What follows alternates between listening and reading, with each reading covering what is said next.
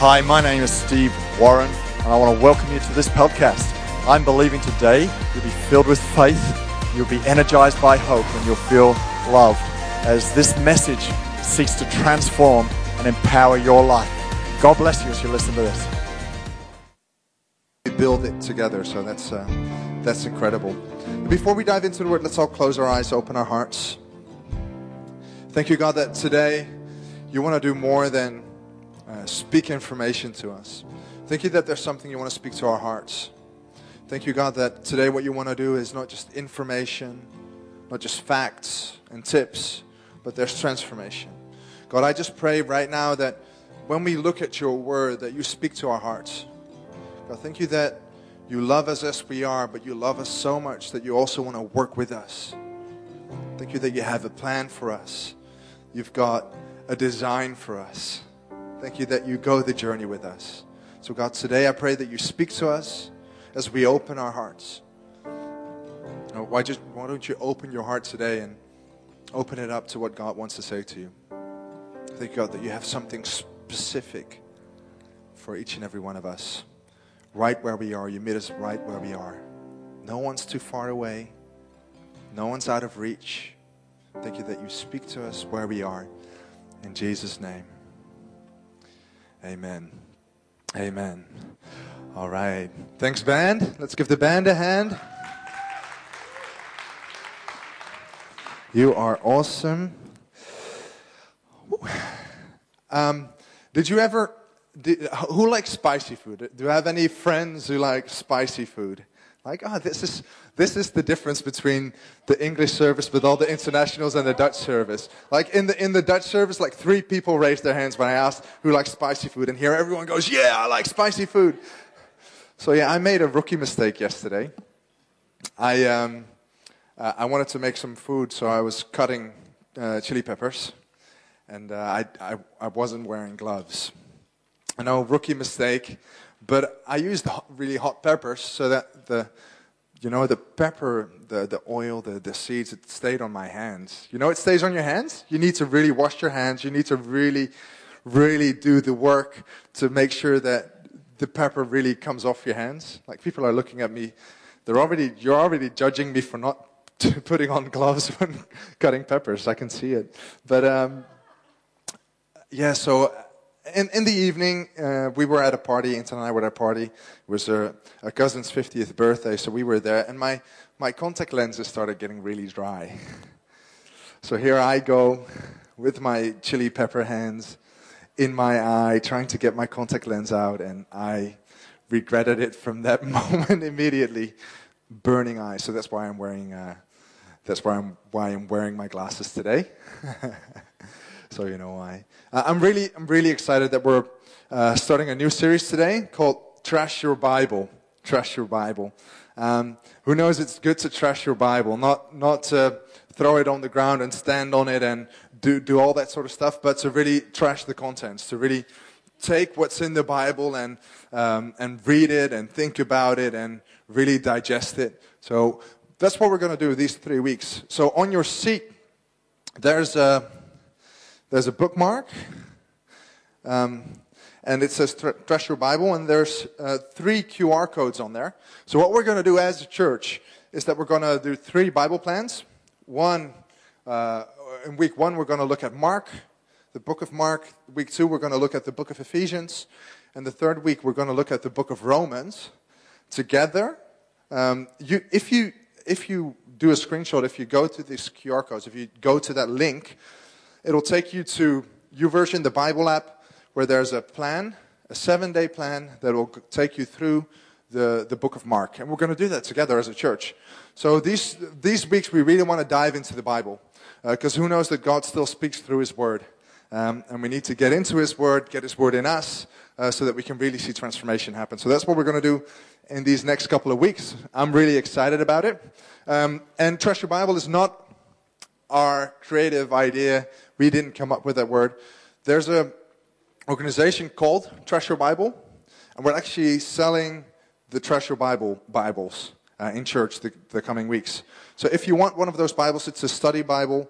Um, then you can um, you can order one or get one, at the info point. So just ask one of our hosts with a hoodie on, ask them, hey, I want one of those Bibles. It's going to help you. You can go to their website as well, Trash Your Bible, and um, lots of study plans, Bible plans, and a lot of helpful material um, so that these coming weeks we can really dive into the Word of God, and it's really going to help us. Amen? So, talking about Trash Your Bible, the first uh, uh, uh, part of the series, uh, we're going to look at how to read your Bible. So, today's title, if you're making notes, is How to Read Your Bible. Um, so, you can open up your Bible, you can grab your Bible, you can grab your notebook and say, How to Read Your Bible. Uh, before we go to the actual good tips, I want to give you some ways how not to read your Bible first. So, first, how not to read your Bible. Four ways how not to read your Bible. Uh, and the first one is only read what feels good. Right? So, how not to read your Bible. Point one is only read what feels good. Right? And no one here will admit that you only read what feels good. But there are certain scriptures that we all know. Like if you go to Psalm 23 every day, the Lord is my shepherd. You know, it's fine if you just go there, but if that's the only thing you read, um, you're missing so much of what God is trying to communicate throughout the whole story of the Bible. Um, so it's really important that we don't just read what feels good, right? Who would ever eat just what feels good? Like, don't look around. You don't have to look around because we know that if you only eat what feels good, if you only eat what you feel like, you're not going to end up looking great. it's going to have an effect on your whole physique uh, if you only eat what feels good, what you feel like. Uh, so it's important when we eat that we ha- actually, you know, maintain a healthy diet.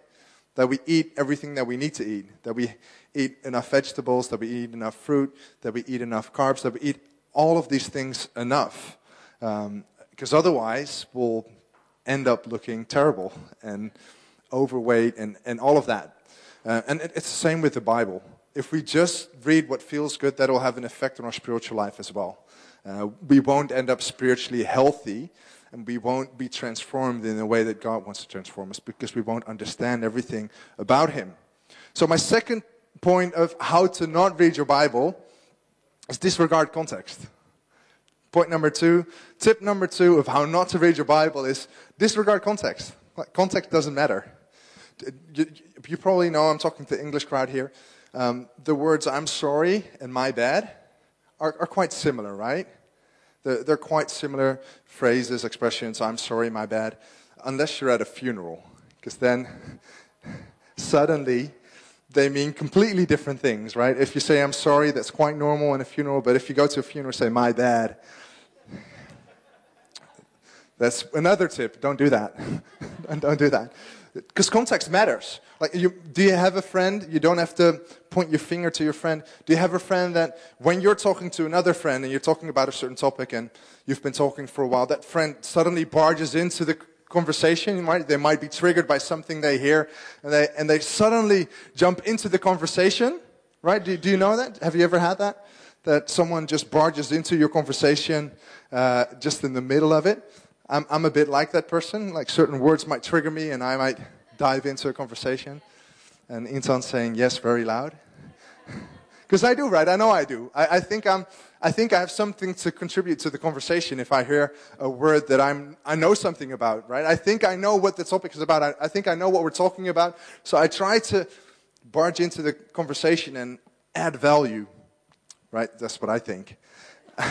but the truth is, I don't know what they were talking about. They might have been talking for like 15, 20, 30 minutes and discussed the whole range of topics that I missed. And now suddenly I want to get into the conversation and I missed the whole context.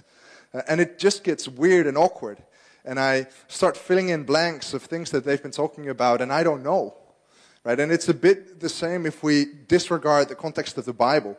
Because actually, what the Bible is, it's written by all these authors and they had an idea in mind of what they wanted to communicate. So if you disregard the context, you're disregarding uh, so many things that they're trying to communicate. So, tip number two of how not to read your Bible is disregard context. Uh, the third point is don't, how not to read your Bible is to use the Bible to judge, uh, to justify yourself. Don't use the Bible to justify yourself, right? Uh, there's this story of a, of a man and his son. And um, the son really wanted a bike. And, and, his, and, and his dad knew that. So suddenly, a dad comes home from work. The dad comes home from work. And um, he, when he walks into his front yard, he sees that there's a bike there, like a new bike. Uh, so he walks up, and his son says, Yeah, I got, I got my new bike. And his dad says, How did, what happened? Can you, can you tell me what happened? How, how did you get the new bike? So he said, Yeah, first, so the son says, First, I wanted to pray about it. I wanted to ask God uh, to, to, give me a new bike, right? I wanted to ask God to give me a new bike, but I know God doesn't work like that. So I stole a bike, and now I'm asking God for forgiveness because God is a God who forgives. right? So we, so we take things out of context. We use God's character, we use His word to justify things that we do that are not in line with how God wants us to be or how God wants us to live. So don't use the Bible to justify yourself. And, and the last one, point number four of how not to read your Bible is tick the Bible box. Right? Just get it out of the way. Read your Bible, get it out of the way. You've done the work, you can move on with life. Tick the Bible box. The Bible was never meant as a ticks the box exercise. Like, okay, done, read my chapter, read my three or four or five minutes and now I'm done, I can move on with life. The, the, way, the, the, the relationship that God is after with us is an ongoing relationship. God wants a living relationship with us. He wants His Word to be alive in us. Um, so, actually, if you look at the Bible, what it, what was meant to do is that it, we're meant to keep it with us during the day. Read it, reflect, think about it, and, and think about it a little bit more. Um, so that's four tips of how not to read the Bible. I hope that's useful. Uh, what we're going to look at now is, is why read the Bible, right? Because the Bible, you, maybe you, you might have been a Christian for all of your life, or you might have just become a new Christian. Um, the Bible is not trivial, right? It has just a raise of hands. Who has ever found it difficult to read your Bible? Right? Most hands go up because just just honest, it is. The Bible is difficult. It's a difficult book written by so many different authors with different literary styles, um, with layers and layers of meaning. It's not an easy book to read. And if we find it difficult, that makes sense. Uh, so I think we should all take some comfort at the fact that most people raise their hands when they say it's difficult to read your Bible, right? It's difficult. You need a bit of, you need to push through and you need to keep on doing it. And sometimes you don't understand it immediately. But the Bible is difficult to read. So, so why read it? Right? Why keep on reading? Why bother if it's this difficult? Um, because it's God's Word, right? It, it does something for us. And I want to look with you to 2 Timothy 3, for 16 and 17. So if you have your Bible, you can go there. 2 Timothy 3, there it says, All scripture is God breathed and is useful for teaching, rebuking, correcting, and training in righteousness, so that the servant of God may be thoroughly equipped for every good work. All scripture, that means all part of the Bible, all parts of the Bible, even the genealogies and the law and all the boring bits that you might find boring, all of it is God breathed. And, and that word God breathed is actually a very, very specific word that Paul uses. There are a couple of instances in the Bible where God breathes on something.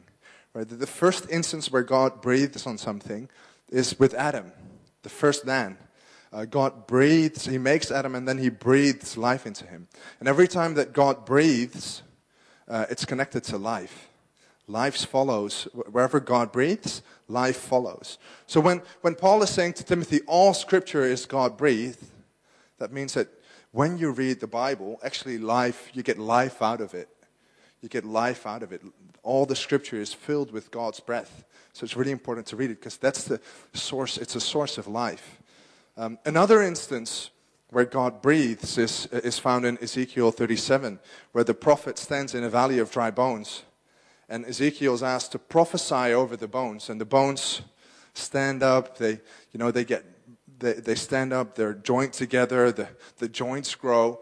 And then Ezekiel is asked to, to breathe, and the breath of God comes on the bones and they come back to life. Right? So every time we read that God breathes, Uh, and, and when Paul is saying to Timothy, the scriptures are God breathed, that means that there's life in them. Uh, so when we read the scriptures, we come alive. And you might not notice it immediately, but there's life in, in the Bible. Uh, even the bits that are difficult, even the bits that you might find boring at first, but there's life in them. Um, and it's, it's useful for training, rebuking, correcting. And I say, I, I wrote my own scripture, and I, I think I, oh, teaching, training, rebuking, and correcting. Um, and it prepares us for righteousness. So, what the Bible does is it prepares us to live a life that God wants us to live and that He's calling us to, right? He's equipping us for every good work, thoroughly equipping us for every good work. So, when we read the Bible, God is actually preparing us, God is shaping us.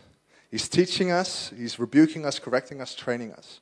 That's why it's useful to read it together, right? So you can actually talk about the bits and pieces that you find difficult. Uh, so that you actually you position yourself in an environment where someone can say to you, "Hey, maybe you're thinking about something wrong, or maybe you're living out something in a way that God never intended you to live it out." Right? So that's why it's useful to read your Bible together, so you can actually say to each other, "Hey, this is what the Bible says. This is what God's purpose is. This is what His plan is. This is how He meant it to be." Um, so that's, that's why we read the Bible. And it equips us for every good work, right? There's something that God has prepared us for. God has designed us. We believe in this church that God designed us, that God has a plan for us. And if we read the Bible, if we uh, emerge in His Word, if we immerse ourselves in His Word, we position ourselves in a way that we actually say, Hey, God, I want to be equipped for what you want to do with my life. I want to be equipped. I, want to, I want you to prepare me. That's what Paul's saying to Timothy. So when we read the Bible, we get life, we get trained, we get equipped. Uh, John 8 says this uh, Jesus says to his disciples, If you hold to my teaching, you really are my disciples. Then you will know the truth, and the truth will set you free. So if you read my word, if you abide in my word, if you hold to my teaching, uh, then you're my disciples. So, not if you come to church. But if you, if you hold to my teaching, then you are my disciples. So that means that we got to know what Jesus taught, and then we got to do what Jesus taught, right? So we got to be in His Word. We got to read the Gospels because we got to know what Jesus' teachings are so we can hold to them. And then Jesus says, Then you are my disciples. And He also says, Then you will know the truth. We live in, an, in, in the information age right now. There's so much information. Um, there are so many opinions, and opinions seem, seem more contradictory than ever, right? The, the left and the right are further apart than ever. And, and people's opinions are, are further apart than ever before, I feel. So, how much more important is it to know the truth? How much more important is it to find a place of truth? Uh, and you actually find it in your Bible. I know I'm pointing like this. This is not my Bible, this is just my notes um, but it makes sense. And the truth will set you free. So there's actually a bit of liberation, a bit of freedom. When we read the Bible, it'll point us to freedom, it'll point us to Jesus. Um, Psalm 119, uh, verse 105 says, Your word is a lamp to my feet and a light on my path. When do you need a light? When do you need a lamp? Right when it's dark. You need a lamp when it's dark. Um, and and what, what the writer of this psalm is saying is that the word of God is like a lamp. It's dark outside, but the word guides us. It, it shows us the steps that we are taking and shows us which steps to take. It shows us which direction to go because it says it's a light on my path. It shows me the right way. Um, and in a world where so many people have an opinion about how you live your life, the Word of God shows you which steps to take and it shows you which way to go. So that's why it's so important to, to be in the Word. Right? Even though it's difficult, it gives us life. It equips us for the life God is calling us to, and it shows us the way to go. Uh, so we need to be in the Word. Um, but it is difficult, right? So, so because it's difficult, but also we know that it's important, we got to learn how to read the Bible. We, we need to know how to read this book because it is not trivial. Uh, and, and if it contains life, and if it prepares us to do all these things, and then we need to learn how to read it, right? Not, not everything that is in the Bible needs to be acted out, right? There's a lot of stories in the Bible uh, and a lot of characters in the Bible that make a lot of mistakes that we should not replicate. But first, we need to know what is it that we need to do and what is it that we need to learn from. So we got to know how to read the Bible. Uh, we got to know all these different types of literature and all these different types of writings, all these different authors. And that makes it difficult, but that, that means that we need to spend more time in it. So my heart really is that this series helps you to understand the Bible, to understand the story of the Bible, uh, and to help you read your Bible in your own time and together in your group. So what we want to do now is look at a video uh, by uh, an organization called Bible Project. They make videos on how to read the Bible. They make videos on specific themes that you find in Christianity or in the Bible. Um, so I am really believing that this video will help you see the bigger picture of the Bible, right? Because if we know the bigger picture of the Bible, we will understand the smaller parts that we read from day to day better. Uh, and I believe that when we understand the bigger storyline of the Bible, that will help us navigate through life. It will also help us navigate through the Bible. My, my heart, my, my finding is really that the more I understand the Bible, the more I want to understand it. Right? The more I understand what's written in the Bible, the more I get passionate and the easier it gets to dive into it and to understand it. And that means I'll only encounter more things that I don't understand. Right? It's not, it's not, understanding of the Bible is not linear. You come across all these things that are difficult, but that's the way the Bible was meant to be. It was never meant as a sort of um, living for dummies book, like 10 steps to live your life, but it was meant to read it, reflect on it, think about it, think about what it means for you, ask for help. talk about it together. That's how the Bible is meant to, to, to be read. So when we look at this video about the bigger story of the Bible, I, I really hope that it helps you.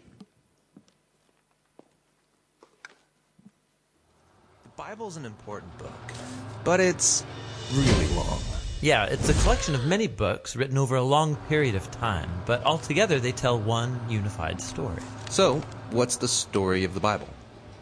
Well, it begins by introducing us to a beautiful mind, the author of all reality, a being called God. And he has the power to take the dark chaos of the uncreated world and bring about order and beauty and a garden full of life. And to crown this accomplishment, God appoints these creatures called humanity, or in Hebrew, Adam, and they're made as God's image. Which means that they're commissioned to rule this beautiful world on God's behalf by harnessing all of its potential and creating even more beauty and order. This is a story about humans using their power to do meaningful, life giving work.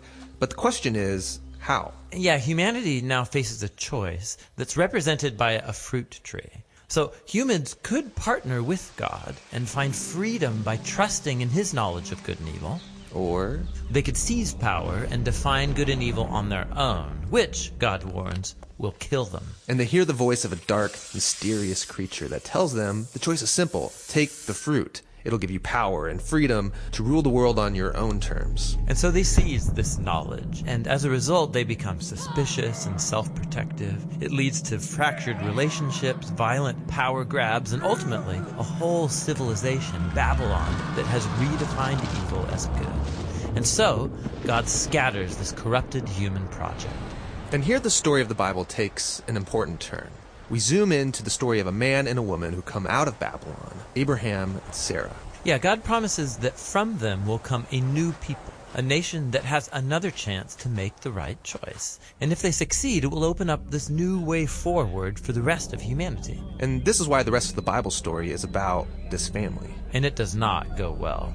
Despite God's personal guidance, Abraham's family gives in to that same temptation to redefine good and evil on their own terms, apart from God. Even when their best people were in charge, rulers who loved God's guidance and had divine wisdom, even they gave in. And so Israel was warned by their own prophets that these choices would lead them back to Babylon, this time as conquered captives living in exile, and that's exactly what happened. So, even with God's personal guidance, Israel fails. Who can succeed? Well, the prophet said that the story wasn't over.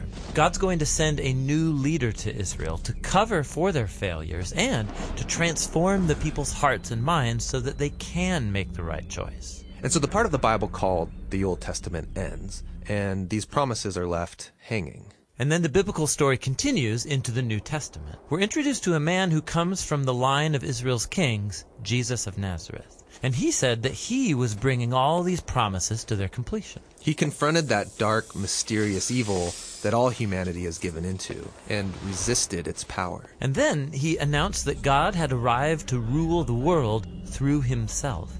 Jesus taught about God's definition of good and evil, and he said that real power is serving others. According to Jesus, it's people who love the poor and even love their enemies. These are the kinds of people who actually rule the world. That's confusing, but also really beautiful. And so is the claim that the story goes on to make about Jesus that he is God become human, to be for Israel and for all humanity what we could never be for ourselves. He came to take the consequences of our evil into himself, and his sacrificial love proved more powerful than evil, than even death itself.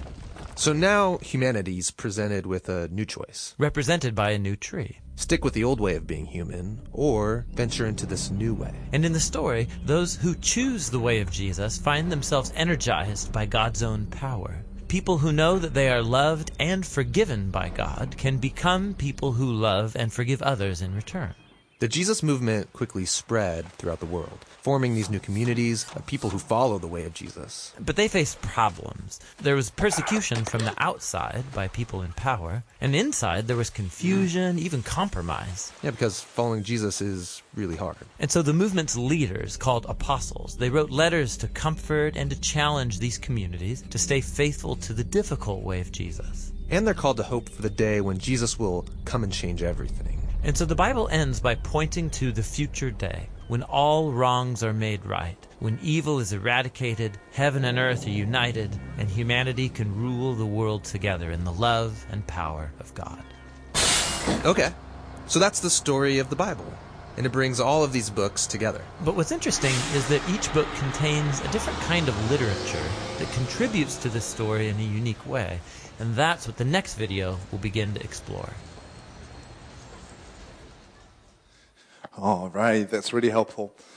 Uh, and and I, I really recommend check out their uh, videos on YouTube. It's very very helpful. So they have all these videos about how to read all these different um, uh, literary styles in the Bible, for example, or they they um, they dig out or explain certain biblical themes like like exile or freedom or who is the Son of God, and all these things they explain. So I really recommend you watch it right? So the first thing, the whole Bible, I think what was really beautiful about the, the video is that it really portrays in a really concise way the, the storyline of the Bible. How we as humans want to uh, lean on our own wisdom and, and decide what is good for ourselves, whereas God is calling us to trust Him to decide what is good for us uh, and what is good. Uh, and, and how it points to Jesus. Like in the beginning, uh, in the, the, Old Testament, every time the, the, the, people of Israel, the nation of Israel, found that it found it really difficult to, to rely on God, to trust God. So they failed and they followed the nations around them or they decided what was good for them themselves. Right? And, and all the prophets and in all these different books in the prophets, already uh, a Savior was announced. It was said that someone will come Uh, and his kingdom will be everlasting. And then in the, in the New Testament, you, we can read about Jesus' life. And then in, in the epistles of the apostles, they, they point back to Jesus saying, hey, this is the new standard of living. This is actually, he showed what we can live like. So that's really helpful to know that whole storyline of the Bible. Because if we understand the storyline, right, it's easier to understand all the different bits and pieces. So, three, three tips on how to read the Bible. Three tips on how to read the Bible. This time, they are true. It's not, not how to read the Bible, but how do you read the Bible. So the first tip is read the whole thing. Read the whole thing. Uh, I think many of us haven't read the whole thing, right? And, that, and, and that's okay if you haven't read the whole thing, but go and read the whole thing. Um, I just want to do a quick shout out to Jamie Baker, who was drumming this morning. He read the Bible in a month. Uh, so instead of saying, hey, this year I'm going to read the Bible in 2020, he said, no, I'm going to, I'm going to read the Bible in January, right? It's, a, it's much better than dry January. right? It's, it's a much better version of, uh, of starting your year well. Um, so, whatever you do, read the whole thing. And, and find a way that works for you. Maybe it, it, it, it'll take you three years to go through the whole thing. That's fine. If it takes you one year, that's fine. If you need to do it in a month, because otherwise you can't, you can't commit for that long, do it in a month, right? I, I understand. I get bored of Bible plans after two or three weeks as well. So what I did is I just wrote down all the books of the Bible, all 66 books, and I just started crossing them off. So to say, okay, now I've done this book, I'm going to go on to another book that I haven't read yet. Uh, and that way I read the whole Bible in, I think, a year and a half. But do something that works for you. Because we need to understand the whole thing. We need to have read the whole Bible. Because only then we can see the whole storyline. We can actually see the value uh, that the whole story has, even the things that we find weird. Like, uh, look back at 2 Timothy, the whole scripture, all of scripture is God breathed. Right? We, need to, we need to see the whole Bible. Um, it's like a jigsaw puzzle, right? If you, if you take just a couple of the pieces, you might see part of the picture, but you actually need all the pieces to see the whole picture. Um, so it's really good for us to read the whole Bible. So read the whole thing. That's point number one. Point number two is read it in context. Read it in context. How to read your Bible. Point number two, read it in context. Right? We already discussed it in the how not to, but uh, how to. The context is so important. If you don't understand the context of a conversation, you'll end up looking like a fool, like me, every time I enter a conversation halfway. Um, but it's really important to understand the context of what you're reading. Um, last week, or the week before, in our group, we uh, spent some time uh, in uh, Luke 15, looking at the story of the prodigal son. Um, and as a, as a group, we were studying it, so we were looking at the, the story of, of the prodigal son that many of us know. If you don't know it, read it in Luke, Luke 15. And, um, and what we did is just read through it, took some time, thought about it, asked ourselves the question okay, what is the story about? What is actually happening? You know, what things light up for you? What do you notice? Is God saying something? What can you learn? And we asked all these questions. And, and it was very helpful. We, we learned all these things about, you know, how God is forgiving and how the father in that story was welcoming when uh, the son, the younger son, came back. And, and, and it was a really fruitful time. Uh, up until we decided to read uh, the whole meeting. Right? Because Luke 15, uh, the story of the uh, prodigal son, is just part of three stories where Jesus is in a house and he's telling three stories. And then the first story is that uh, a man has a hundred sheep and one got lost. So he left the 99 behind and he went looking for that one sheep. Uh, and when he found it, found it, he threw a big party because he was, he was really joyful. He was really happy that he found his lost sheep. And, and the second story is about a woman uh, who lost a silver coin in her house and she, she tries everything to find it, right? She goes into all the drawers, all the lockers, all the cupboards, even goes under the rug. And she, she, she goes and does all this trouble to find that coin. And when she finds it, she's overjoyed. And then the third story comes where a man has two sons. So there's a progression that you'll miss if you don't read all the three stories. So there's a progression of 100 sheep, 10 silver coins, and then by far the most valuable that any man could have to, to children. And one of them got lost. And in the first story, the owner loses a sheep and he goes looking for it. And in the second story, a woman loses a coin and she goes looking for it. And in the third story, a son gets lost and no one goes looking for him. Right? So, why? Why does no one go out and look for the younger son? And I think that's exactly the question that Jesus wants us to ask and ponder on when we read these stories, right? And we miss this if we don't read context. And th- there's another example in, in Judges 6 and, it's the story of Gideon. And if, do, do you know the, study, the, the story of Gideon? And Gideon is one of the judges, and he's being called. And it's, it's this dramatic Hollywood scene where he's on a threshing floor outside on the countryside, and an angel appears to him, right? So it's, it's really like a dramatic Hollywood scene where an angel appears to him and says, Oh, you mighty warrior. And, and Gideon is actually, he doesn't feel like a mighty warrior because he's hiding. Um, And, and, and in that story, a couple of times, Gideon asks God for a sign. So this angel comes, an angel appears to him, and he says to the angel, Give me a sign. Right? I'd say, if there's an angel standing in front of me, that'd be enough. right? If God ever sends me an angel, I'd like to believe that the angel itself is enough for me, but not for Gideon. Gideon asked for a sign. So the angel gives him the sign. And a bit further on, God calls Gideon to do something specific.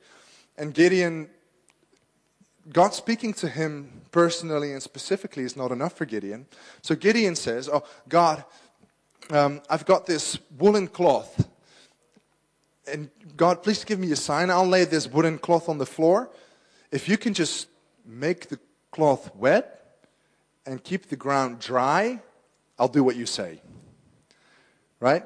And God, God is gracious, and he, and he does that. And, and then Gideon the next day says, Oh, thank you, God. You're, you're wonderful. But can I just ask you for one more sign? this time, when I lay the wooden uh, cloth on the floor, can you just please make the ground wet and keep the cloth dry? Right? And, and if we just read only that one passage of Gideon requiring things of God, there is a possibility that we conclude that it's okay for us to ask God for all these signs, right? Whilst what God is calling us to is an obedience, is a, is a trust, right? God wants us to trust Him and do what He says and, and trust on His understanding and not on our own.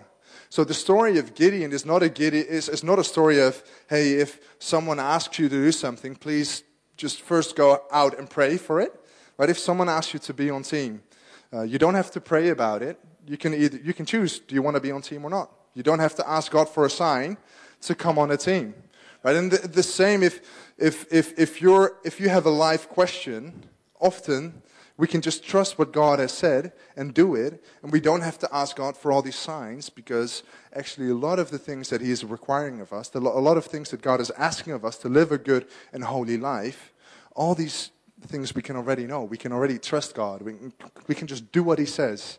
We can just do what the Bible describes. We don't have to ask God for a sign. So next time, don't, you know, don't put your hoodie, on the floor and ask God for, you know, make my hoodie wet, keep the ground dry. We don't have to do all these things.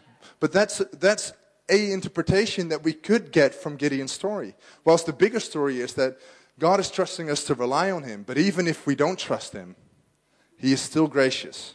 He will still work with us.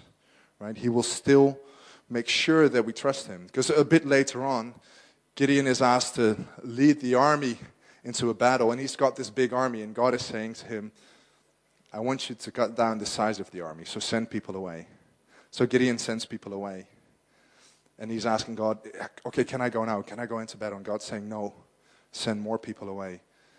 So Gideon ends up with a really small army. and they have to fight against a really big army. And all the times in the past that Gideon did not trust God before, suddenly he has this small army and has to fight against this big army. He needs to trust God. And, and the story, therefore, is not you can ask God for signs and ask Him if you're not sure. Ask God for signs. No, the story is God wants us to trust Him, but even if we don't, He's still patient, He's still gracious, and He still wants to work with us. So, reading the context of stories Reading the context of our Bible is so important because only then we can actually get the lessons that the authors of the Bible want us to grasp. Right? So it's so important to read the context. Um, and the third point, the third thing, uh, the third tip of how to read your Bible is think about what you read. Think about what you read. The Bible was never meant as sort of an encyclopedia. Right? When I was young, I really enjoyed reading encyclopedias, learning about nature, learning about archaeology and history and all these things. I was that nerd. I was that guy, the Asian, reading his encyclopedia. But the Bible was never meant just as a head to head communication, like you know it. You have to study it and, and then get all these laws in your head. And actually, the Bible, God wants to communicate heart to heart. He wants to communicate on a deeper level. That's why when we read the Bible, there's all these layers of information, that there's these layers of revelation. That if we dig deeper, that we can understand. But we have to think about what we read. Right? If we just flick through the pages and then move on with life, we'll never see the depth of what God is trying to communicate to us. If we only want to gather information from His Word, we never let God do the transformation inside of us. And what God is trying to form in us is an identity. He's called us to be His people, He's invited us into His family. The offering, the sacrifice that Jesus made, made sure that we are now sons and daughters if we accept Him as Lord. That we're sons and daughters. So, what God is trying to communicate is hey, what, what, what does it mean? What does it look like to be a son? What does it mean? What does it look like to be a daughter? Right? That's what we get when we read the Bible. We get life. We get transformation when we're in the Word, when, when we're in the Word, and when we let the Word read us as much as we read it. Right? So we have to stop and think about what it says. Read and reflect. Read and reflect. One of the things that I find interesting is that in the old days, the Bible was read aloud. So people would come to a gathering, they would sing psalm, songs, but they would not have a preacher pick out a couple of different scriptures and then explain those scriptures. What they would do is actually take a scroll and read the whole scroll. Like you would come to church and I wouldn't talk and I wouldn't explain what's in here. I would just read a whole book of the Bible. So the, sometimes the gatherings would take a long time because the scroll can, some scrolls can be really long, right? Some scrolls take up to an hour, two hours to read. So that would be the gathering.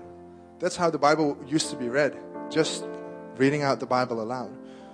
So that makes us wonder okay, if the Bible is just read aloud, actually, God is trying to communicate to us through His Word. We have to think about it, we have to reflect on it.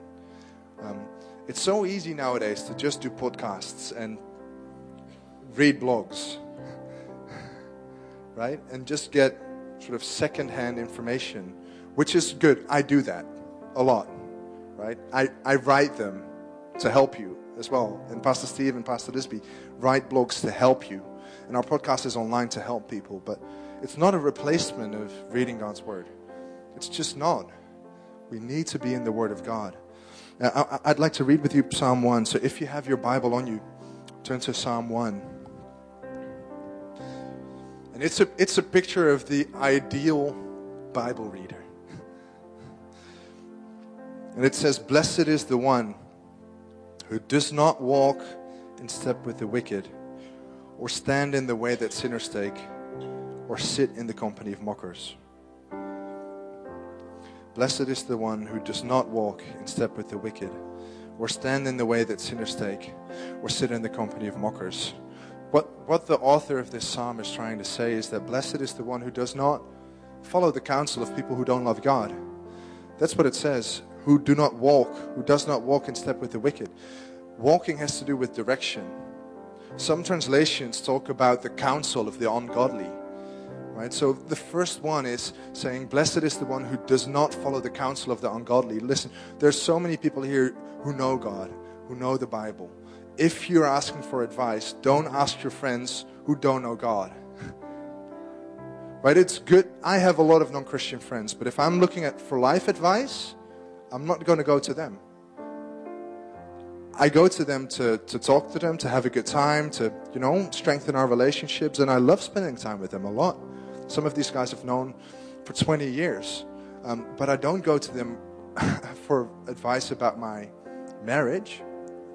I don't go to them to talk about advice for my career, where I should work, or how I should live. Blessed is the one who does not walk in step with the wicked. Who are you listening to? Who are you asking for advice? Is it based on God's wisdom or is it based on someone else's wisdom? Right? Is it contradicting God or is it following God? Who are you listening to? Blessed is the one who does not walk in step with the wicked or stand in the way that sinners take. This has to do with position. who do you stand with? Right? What are the things that you stand up for? Are they, are, are they things that line up with God's wisdom? Are they things that line up with uh, fellow believers? Or do you actually stand with people who don't go to church at all? Who are you standing with? The Bible is challenging us. Who are we walking with? Who are we standing with? And lastly, blessed is the one who does not sit in company of the mockers. Right? There's a progression. First, we listen to counsel, we act, we do on it. At some point, it changes our mind. So we actually side with people who don't follow God. We side with people who don't love God. And we live the same way as people who don't love God. And at some point, we sit down and we start mocking. And we start sitting down and just looking from a distance to all these people who follow God. And we just have our complaints, we have our opinions, and we just talk about them. So there's a progression. But blessed is the one who does not walk in step with the wicked, or stand in the way that sinners take, or sit in the company of mockers, but whose delight is in the law of the Lord. Whose delight is in the law of the Lord, and who, who meditates on his law day and night. There's actually, I found that the more I read the Bible and the more I understand the Bible, the more I delight in it. The more I actually want to read it. The, the more I read it, the more I want to read it. And the more I understand it, the more I want to understand it. Every beginning is hard, but I believe that when we open our hearts and allow the Bible to read us and read the Bible, there's something that changes in us. Right? God, one of the things that God wants to work on us is, is in our delights, is in our desires, is in the things that we actually long for. And I, I found that this changes. When I've spent time with God, when I worship Him, when I read the Bible, my desires are different from when I just came to Christ. They are, they literally are. Who meditates on His law day and night. That word meditate means to grumble, that means to just speak the word softly the whole time. Just say the word out loud the whole time. And I know, I know we have work. I know practically we have conversations. We can't grumble the word of God all the time. But the picture is clear, right? The, the, the picture is not read your Bible, get it out of the way, and then move on with life, but actually take what you read and take it with you. Take it with you. Speak it out loud. Keep it with you. Keep it on your mind.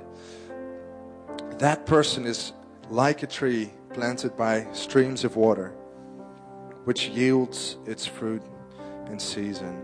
It's planted like a tree. A tree is strong.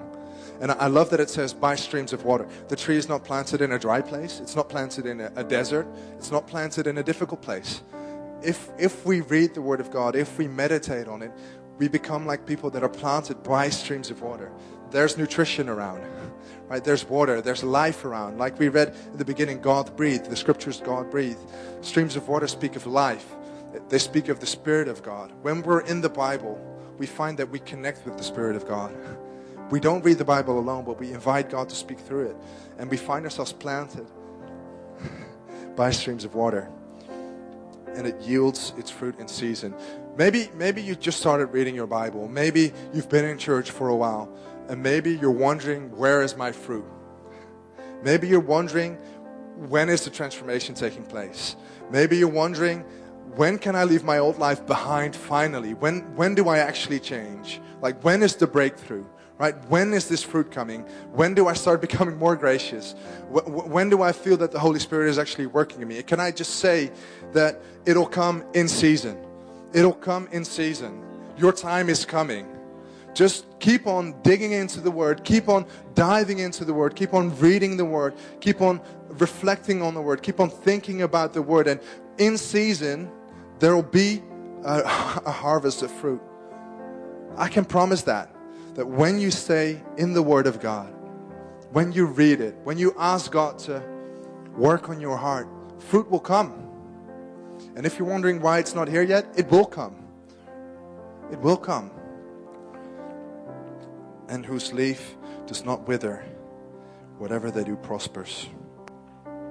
It's just amazing. Whatever they do prospers. Because we're aligned with God, we're aligned with His design, we're aligned with how He sees the Word, how He sees our life. We're aligned with it, and whatever we do prosper.